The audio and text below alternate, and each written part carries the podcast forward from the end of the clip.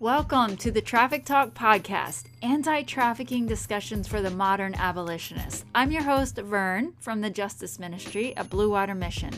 We've got a decade of experience fighting the injustice of human trafficking and have ministered to hundreds of victims by just using volunteers in our free time.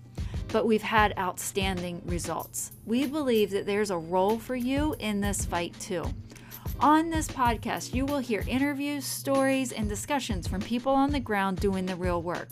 So plug in and get ready to open your heart and mind. And now, the next episode of the Traffic Talk podcast. Episode 6 is here. Another awesome interview in store for you guys today. You will be hearing from Chad, who is an anti trafficking rock star. I met him years ago, early in our justice ministry at Blue Water. And me and him, we've rec- reconnected over the past year, and I was blown away at all he's done and seen over the years. So today you will hear from Chad the crazy dreams that woke him up and started it all for him. You'll hear what makes kids vulnerable to recruitment by traffickers, especially church kids. And this is from his firsthand experience. Um, also, how he has noticed when boys are vulnerable to trafficking. And he shares how he keeps going and has the energy to continue helping victims. I'll give you the heads up now this episode runs a little bit longer, just by a few minutes, than our typical episodes, but it is well worth your time to listen. You will learn so much from this interview, and it will change the way you relate to your kids and to vulnerable young people. As you listen, I want you to think about where is your heart breaking over this issue?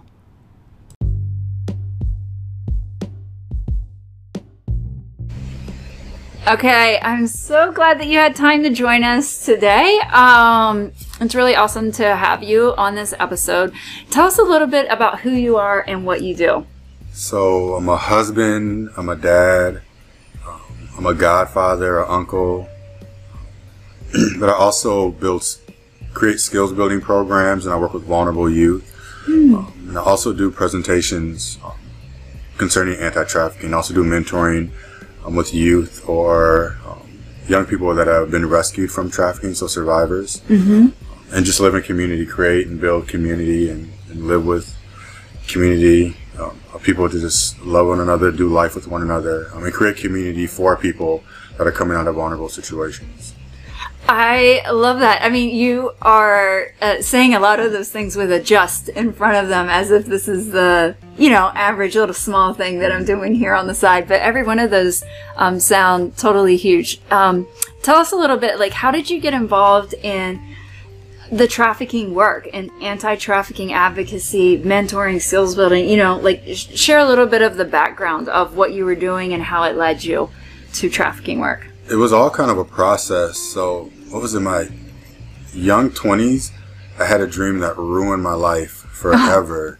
um, I won't go into the whole dream, but it was a, a trafficking dream, and I was actually a woman being trafficked in the dream, and I had a daughter that was being trafficked. So I was raped in the dream, and I watched my daughter, who was trafficked, oh. um, be raped in the dream, and it completely destroyed me. I was super mad at God.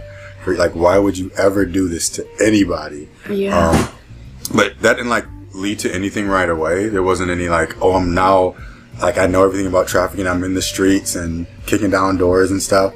Um, it just kind of set heavy in me for a long time, um, and then I moved kind of across country um, for where I was, uh, and just being out, um, hanging out, uh, started to get approached by women um, selling themselves, and just like to be approached by a woman and like her trying to sell herself like you would sell like a pair of shoes or mm. sell a jacket like it really really bothered me. So i started spending time in prayer like god like like what do i do? Like this is not okay. Like mm. and just seeing that look of desperation in their eyes like i have to make this sell there's really like you know like you need to buy me right now because i gotta make this sell like i gotta get this commission um, just really tore up my heart. And at the time, like the only thing that the Lord really gave me is like, just tell them about my love. Tell them about what real love is.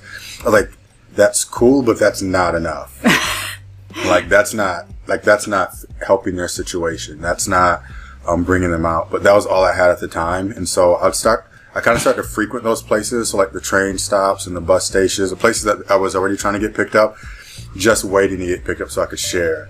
Yeah. Like that, like, like there's there's a there's a real love um, that's available to you, um, and just trying to share hope. Hope has always been a really big thing for me.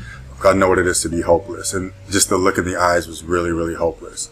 Um, and then I moved again, even further away from home, and um, I had another dream that I was hanging out with some people um, in the middle of the night, just doing some outreach stuff, just loving on people, and like just a really non-threatening way.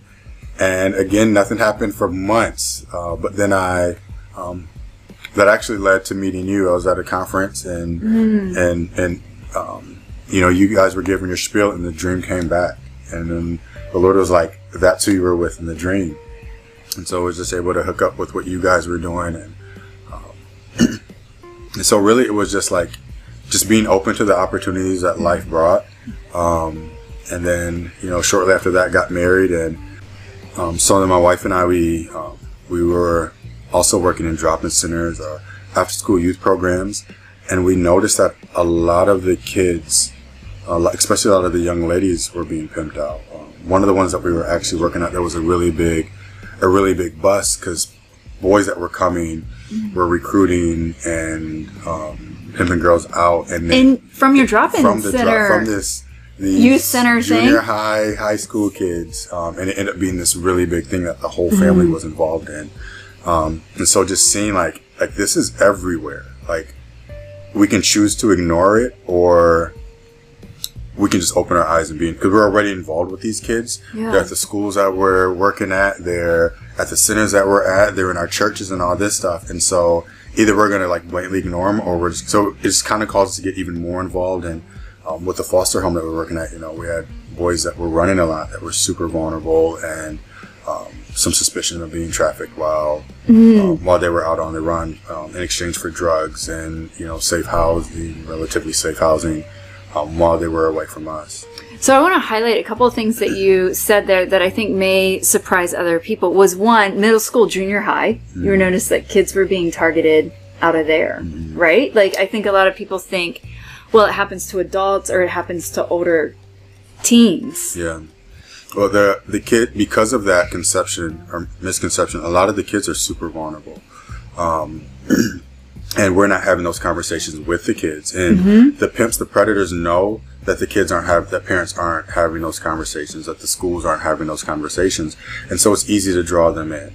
Um, and you know, in vulnerable populations, you know, where kids don't have um, you know, the dad in the home or, you know, the parents are always working or the parents aren't really engaged in their life, you know, they're looking for somebody to, to latch onto. And so it's really easy to draw them in. And that's what we were seeing. It was really easy to, easy to draw the kids in. Um, and then they're, they're trapped and then they're in a Yeah. place where they don't feel like they can talk to anyone about what's going on.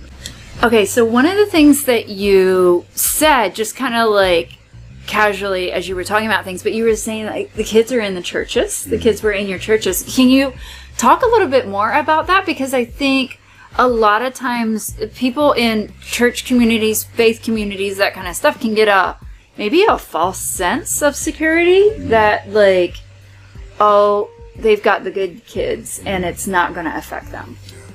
um, spoke to a pimp a few years ago, and one of the things that he said was that he actually targeted girls in youth groups um, because they keep secrets. If you get them to do something, like that's not it's not a an open place to have those conversations. So it's easy to get them to keep secrets and do things, and then the guilt, the guilt piece too.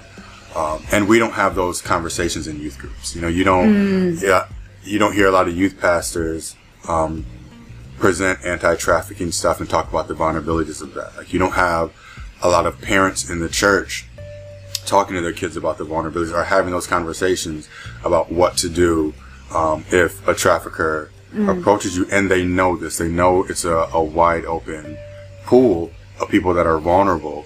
Um, and be, that stigma, like we think our, our kids, because they go to the youth group, that it's, um, that they're that they're automatically safe. But those same youth group kids that they're going to schools and Um, you know, they're hanging out at the malls and, you know, they're going to the movies and they're in these vulnerable places, um, but they don't have the tools, um, to, to not be vulnerable. And so they, they're actually sought after. Um, youth group kids, um, kids that are from affluent neighborhoods, um, kids that go to private schools. Like these are these are things that the predators are thinking through and that they're recognizing are not just vulnerable but easy situations to get kids. So they're not just the poor kids.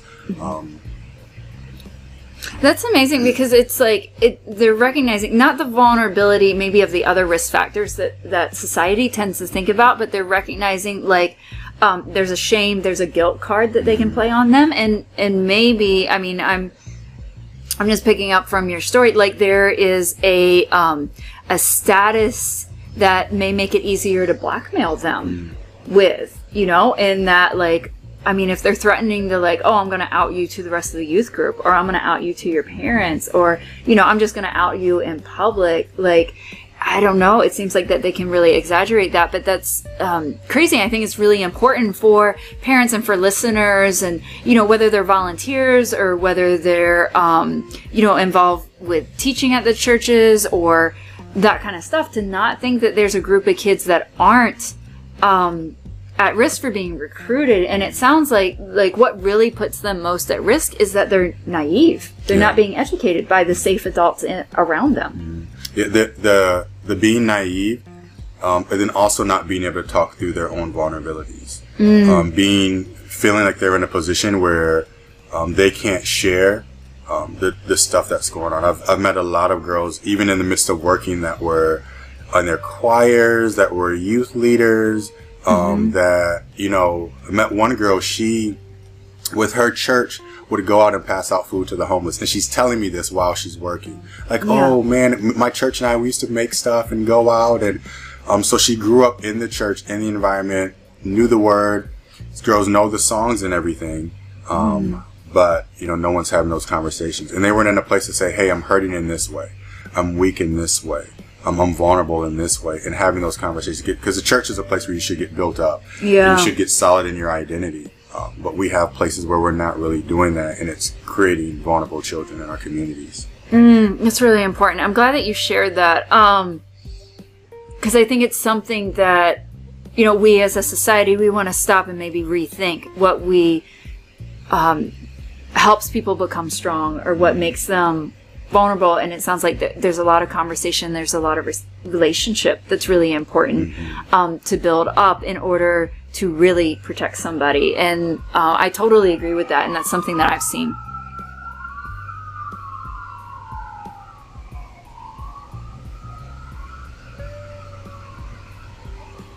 So let me ask this.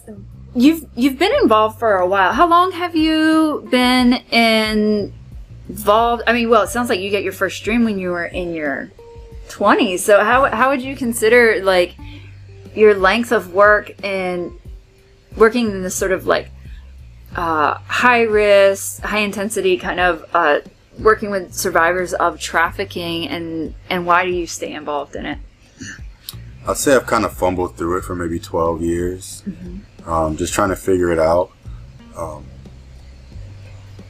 the why is well one i'm not really like an outgoing person. So i think like sometimes people think like oh it's like the outgoing the extroverts.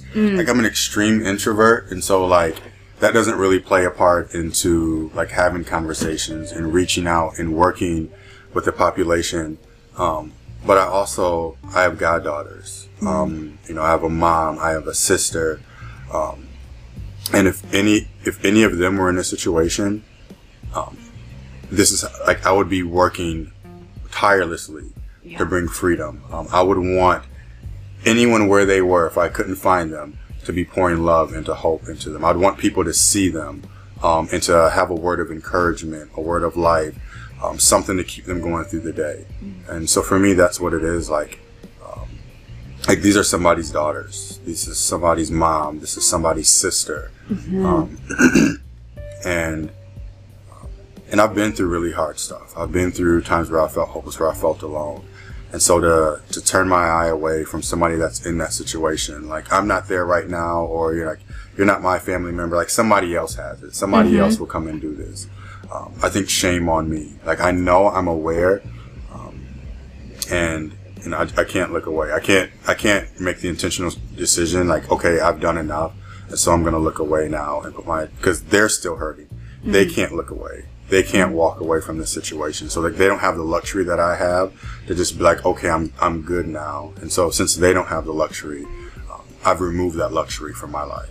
Mm, I like how you say that. I mean. Um to summarize it, it, it, it's truly entering into empathy with them and where they're at and how they're hurting. And then um, we've talked a lot about women and about girls on this podcast, but also earlier you said something that um, when you were working with boys in like a foster care program or some sort of program, like you were noticing that um, they were high risk and that some of them were likely to be victims also.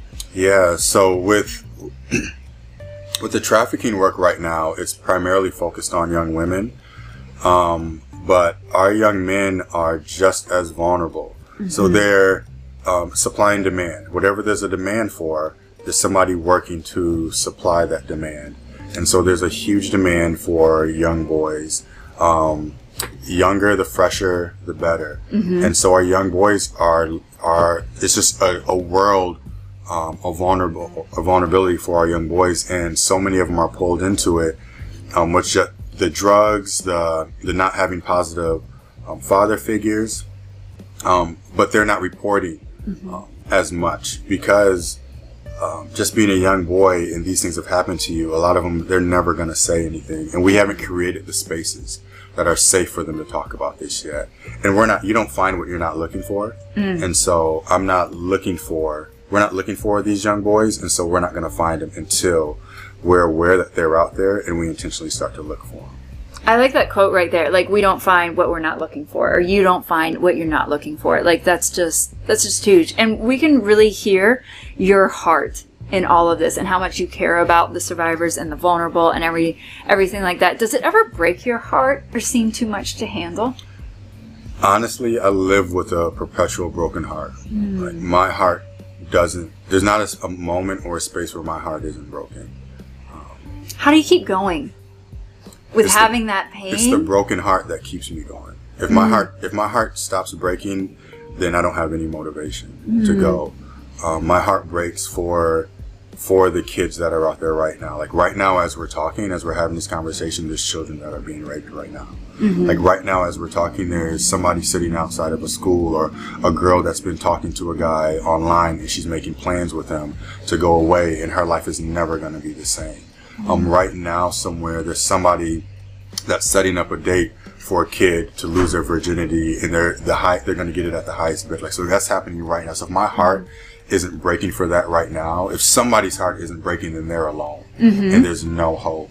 Um, and so one of my desires is for other people's hearts to break without end, for other people to be tormented in their sleep, for mm-hmm. other people to, when they're out with their kids, they're clinging to their kids, but they're thinking about the kids that, that are being clung to in a vile way and that mm. their hearts get so broken that they have to do something. Mm.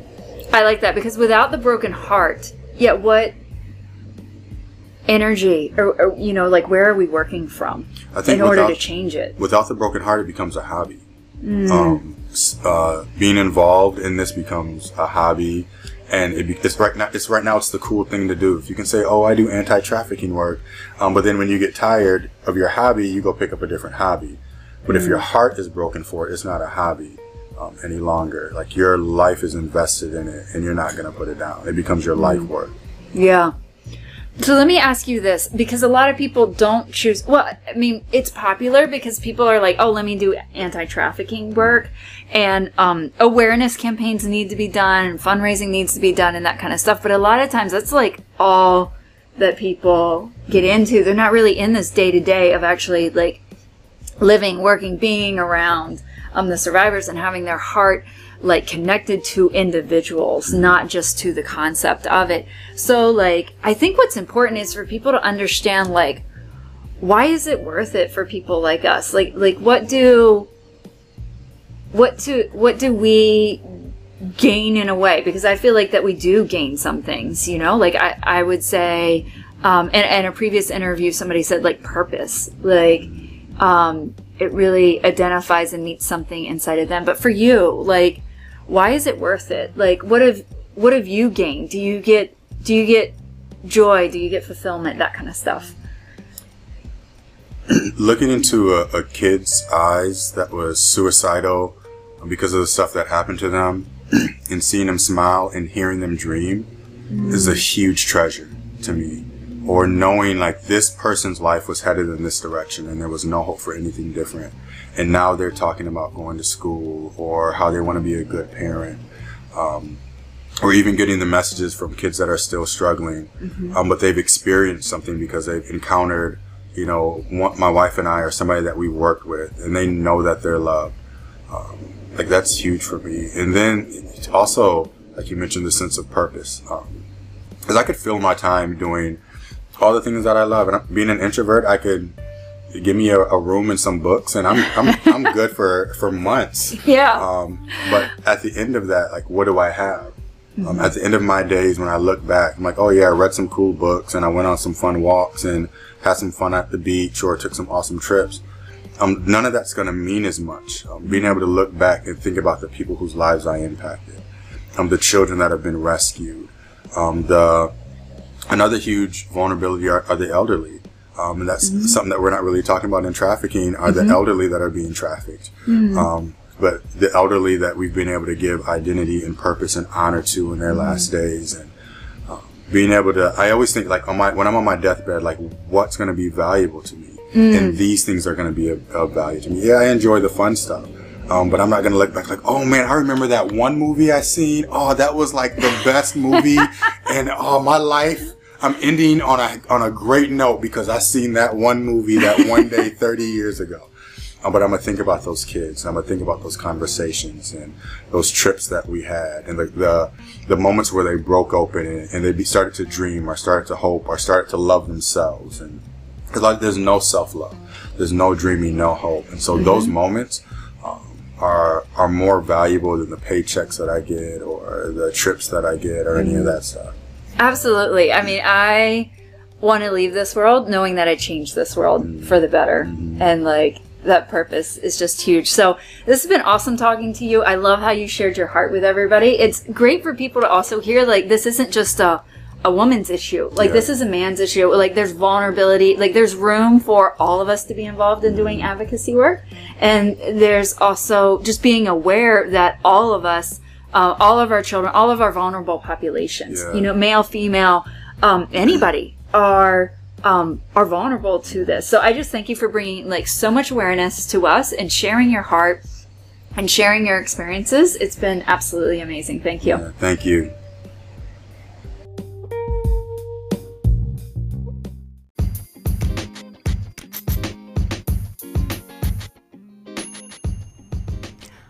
I'm sure your heart is just broken open and your mind blown over some of the things that you heard in Chad's interview. I want to encourage you to take some time today and over the next few days to pay attention what is rising up inside of you. Get a journal, write down the ideas, the questions, or the visions that are coming up for you. We'd, of course, love to hear from you. What are your big takeaways from this episode? Write back, leave us a comment on whatever app you found us on and you're listening to our podcast.